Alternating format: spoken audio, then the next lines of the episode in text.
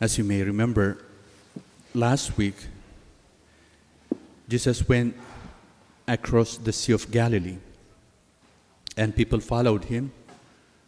So he felt pity on them, and he fed them. So he performed miracle by multiplying the bread. And they went back to their homes. And as you have heard from the gospel today, again they returned back. Jesus went to the Capernaum and they followed him. And Jesus realized that they were looking for him not because of the spiritual aspect, but for their physical need. So he had to turn around this to focus their attention on something that is perpetual or everlasting. So he had to teach them. And the first thing he did was to let them know that they were looking for him for a wrong reason. And, you know, there was this conversation between him and the crowd, and then the crowd recalled what happened when their fathers were on their journey to the promised land. As you've heard from the first reading, they were grumbling because they were starving, and gave them, God gave them manna from heaven. So they were all filled, satisfied, were very happy, and continued their journey to the promised land. So they needed that food again.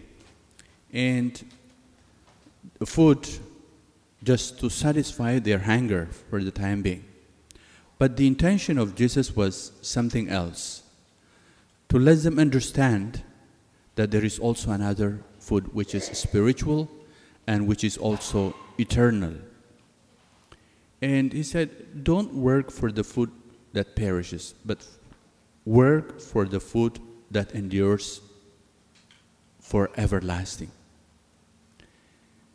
And at the end, he said, Well, I am the bread of life. Now, this is the core of the message. I am the bread of life, and the bread of life endures forever. Now, he said, There are three things that we need to understand from this message.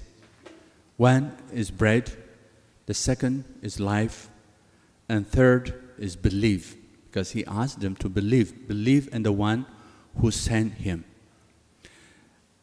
Bread can be understood as a nutrition, nourishes us for our survival. But here Jesus is talking about bread that brings everlasting life. So, bread that is earthly, bread that is celestial, that comes from heaven. And then there is life. Life has two words in Greek. The first is bios, like biology, study of life. Bios is to exist. And the other one is zoe. Zoe is also life, but to live.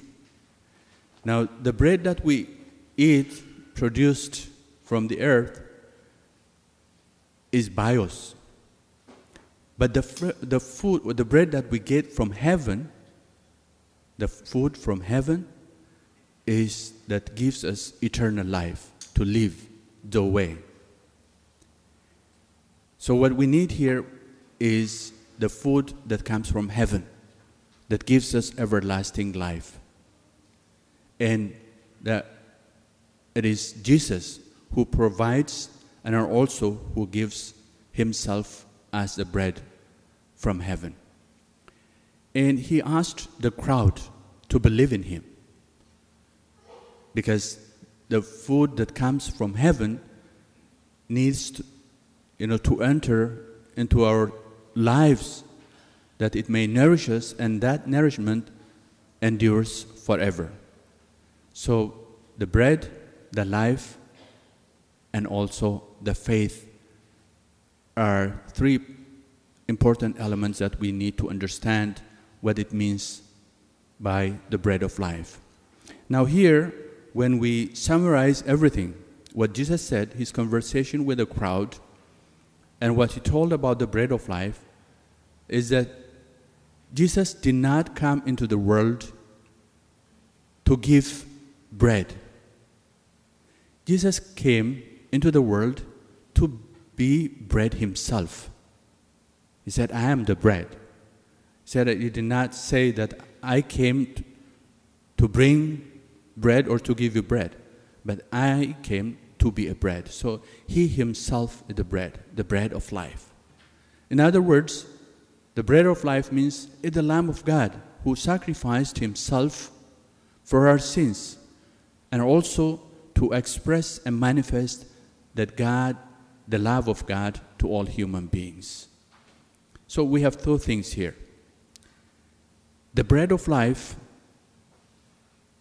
is the com- complete and perfect sacrifice of forgiveness. He has forgiven us. By his death and resurrection, we have been saved. That means we're forgiven by the bread of life. It is a sacrifice who sacrificed himself on the cross for the expiation of our sins. The second one is the bread of life is the perfect and complete sacrifice of love. In the Gospel of John, chapter 3, we read that God loved so much the world that he gave his only Son, that those who believe in him may not perish but have eternal life. So the, the God who loves us will also give us eternal life. When we eat the bread of life, according to St. Thomas Aquinas, says, when we eat food, an ordinary food, then the food becomes us. But when we eat the bread of life, we will become like him. So when we receive his body, we will become also the bread of life.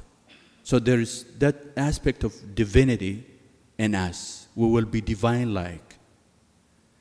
And this is the gift of the divine love, the bread of life.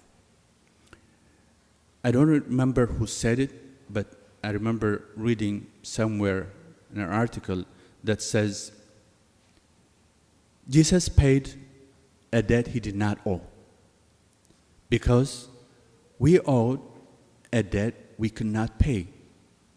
That means, you know, how much he loves us beyond even our understanding beyond our imagination that the love He has for all of us.